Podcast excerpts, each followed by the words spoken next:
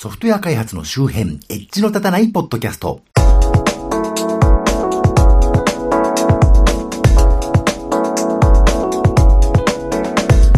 どうも、コンピューターで楽しいことをしたい人、そして、今月頭にやってたあの、ニュースマップごと新しい地図のね、アベマ TV の27時間テレビってなってましたけど、あの、そこでリリー・フランキーさんが、気力や勢力が一番みなぎっているのが40代だから皆さん頑張ってみたいなこと言っててね。これ僕もいろんな人、特に諸先輩方に言われるんですけど、なんていうか自分的には30代はそんな感じだったんですけど、40代はだいぶ疲れたというかですね、体調もいろいろ良くないし、結構厳しいなと思ってるんですけどね。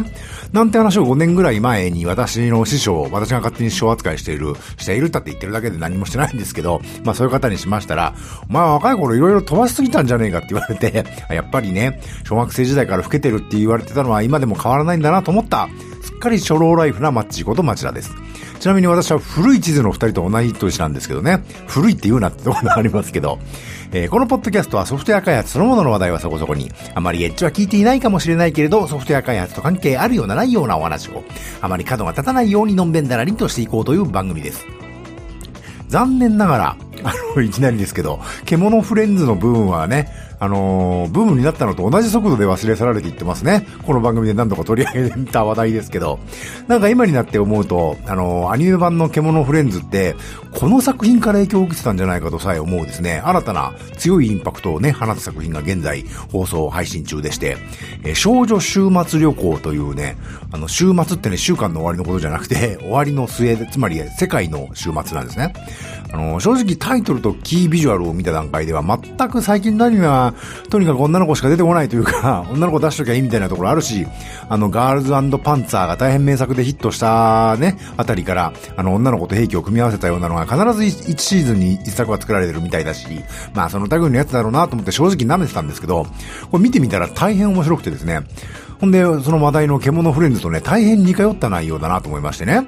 あの、主人公が女の子二人で、車に乗って旅をする話で、どうやら世界が滅びてしまった後の話みたいだということとね、ここまで似てるっていうのは一体どういうことだろうと思うんですけど、で、少女週末旅行の方は、あのー、獣フレンズと違ってね、あの、滅びたのは人類だけでなくて、他の生物もほぼ、植物も含めて全滅に近い状態らしいというところですね。でも悲壮感はだいぶ抑えめで、あの、キャラクターのね、主人公二人の女の子は今時のアニメにしてはだいぶ漫画的な可愛らしいというか緩い感じのデザインでね、70年代後半から80年代前半にあった漫画みたいな感じの、あの、ゆるふわ日常系に見えるというかね、あの、なかなかすごいバランス感覚なんですけど、なんか作品の売りとしても、週末世界の女の子の日常ものみたいな売り方っぽいんですけどね、意味がわかんないんですけどね。ただしね、これね、今すぐ死にそうでないってだけで、これ、これ、この先何年もこの二人生きていられそうにない感が漂いすぎててですね、実は大変に辛い話だと僕は見てて思うんですよね。あの、手塚治虫の火の鳥未来編の後半部分というか、あらゆる生命が絶滅した後の世界を主人公がたった一人生き残るやつがありましたけど、あれの最初の方であの、自分以外の何者も生きていないんだってことを確認するまでのね、その部分を長くしたような感じのお話ではあります。あの、今時のアニメにしては珍しくキャラクターのゆるふわな感じに反して、あの、かなりストレートなポストアポカリプスというかね、いわゆる終末ものというか、人が生きるってことはどういうことなのかということを割とストレートに向き合った作品でね、あのー、見れば見るほどうーんとなりばかりなんですけど、実はこのアニメ2話ぐらいまで見て、あ、これ面白いなと思って、原作漫画が連載されてるウェブサイトを見たらね、どうやら連載の方がね、もう時期最終話らしくて、あの、かなりきつい状態になってて、うわ、なんだこれと思って、思わず原作の単行本を漁ってしまったわけなんですけどね。そんなわけで、今アニメで放送してる先の話まで読んじゃったもんだから、うわ、この先どんどん大変なことになっていくじゃんと思って、そういうことが分かっちゃいましてね。で悲惨なこととか悲しいこととかは相変わらずほとんどなくて、ほとんどいつもと同じようにね、ほのぼのとした感じで続いていくんだけど、でも最初の方方でほのぼのエピソードだと、エピソードだと思ってたことが、後の方で、ああ、あれはそういう意味だったのかと。じゃあもうこの先本当に長くないんだなってじわっと思わせるようなことがね、あの、次々降り積もってくる感じというかね、積み重なっていく感じで、あ、この子たちもこの先そんなに長く生きてることはできないんだなということがね、しみじみと分かってくるというですね、そしてそれは読者だけじゃなくて、あの、登場人物本人たちも騒がないだけで自覚してるらしいということもね、分かってくるんですね。なんかね、原作者の方のツイッターアカウントがやたら病んでるっていうのもちょっと目が離せない ところがあるんですけどね、大丈夫なのこの人という感じで、えー、もともとそういう人なのか、いや、そうでないとしてもこれだけね、絶望を正面から扱った作品を描いてたらね、こうにもなるかという気もするんだけどね、あの、決してこの作品は緩い作品ではないと思うんですね、緩く描いてありますけど。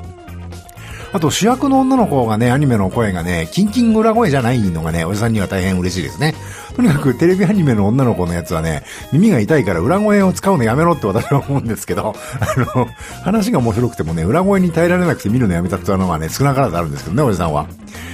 最近こういうアニメとかドラマ見て、あれは面白かったとか、あれは好みじゃなかったみたいな話って、ちょっと気楽にツイッターとかにね、ぼそっと書けない印象が最近あるんですよね。それは特にこの世界の片隅に、あの、この、私以前この番組で大絶賛しちゃいましたけど、あれの監督の片渕素直さんのアカウントとかがね、えー、そんな感じで、この世界の片隅についていろいろいい感想を言ってるツイートを毎日ものすごい量リツイートしてて、あ、この人本人なのかスタッフなのか知りませんけど、まめに検索してどういう感想が書かれてるのかしっかり読んでるんだなと思うんですけど、別に有名人というかね、著名人とかではない、例えば私の知ってる人のツイートなんかも割とバンバンリツイートされてたりしてね、その反面、私のその作品に関するツイートは一回もリツイートされたことなくて、あ、僕の感想って作り手の人にとっては好ましい感想ではないんだなとね、しみじみ思っちゃったりなんかしましてね。これあと最近あの、その、この世界の片隅の、それの前の NHK のアマちゃんのファンアートをバンバンアップしてて、で、この世界の片隅にの時は、その、この世界の片隅のせずさんが、アマちゃんのアキちゃんをね、映画館に案内するみたいな大変面白いファンアートを描いてらした、青木俊直さんというね、イラストレーターの方がいて、この方は古くは、ウゴウゴルーガとか、虫丸 Q とかでパンチの効いたアニメをね、あの、数々発表してらした方なんですけど、あの、最近は君の声を届けたいというね、劇場アニメでキャラクターデザインをされてらしたんですけど、その方もその君の声を届けたいに関して、片渕監督と同じようにね、ツイッターでバンバンバンバン、ある、あの、リツイートされてて、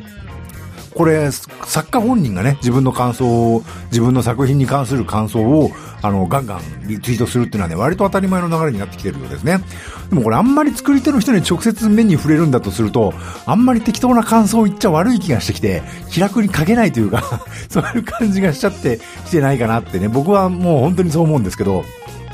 ツイッターって緩くて気楽だっていう話がね、昔はあった気がするんですけど、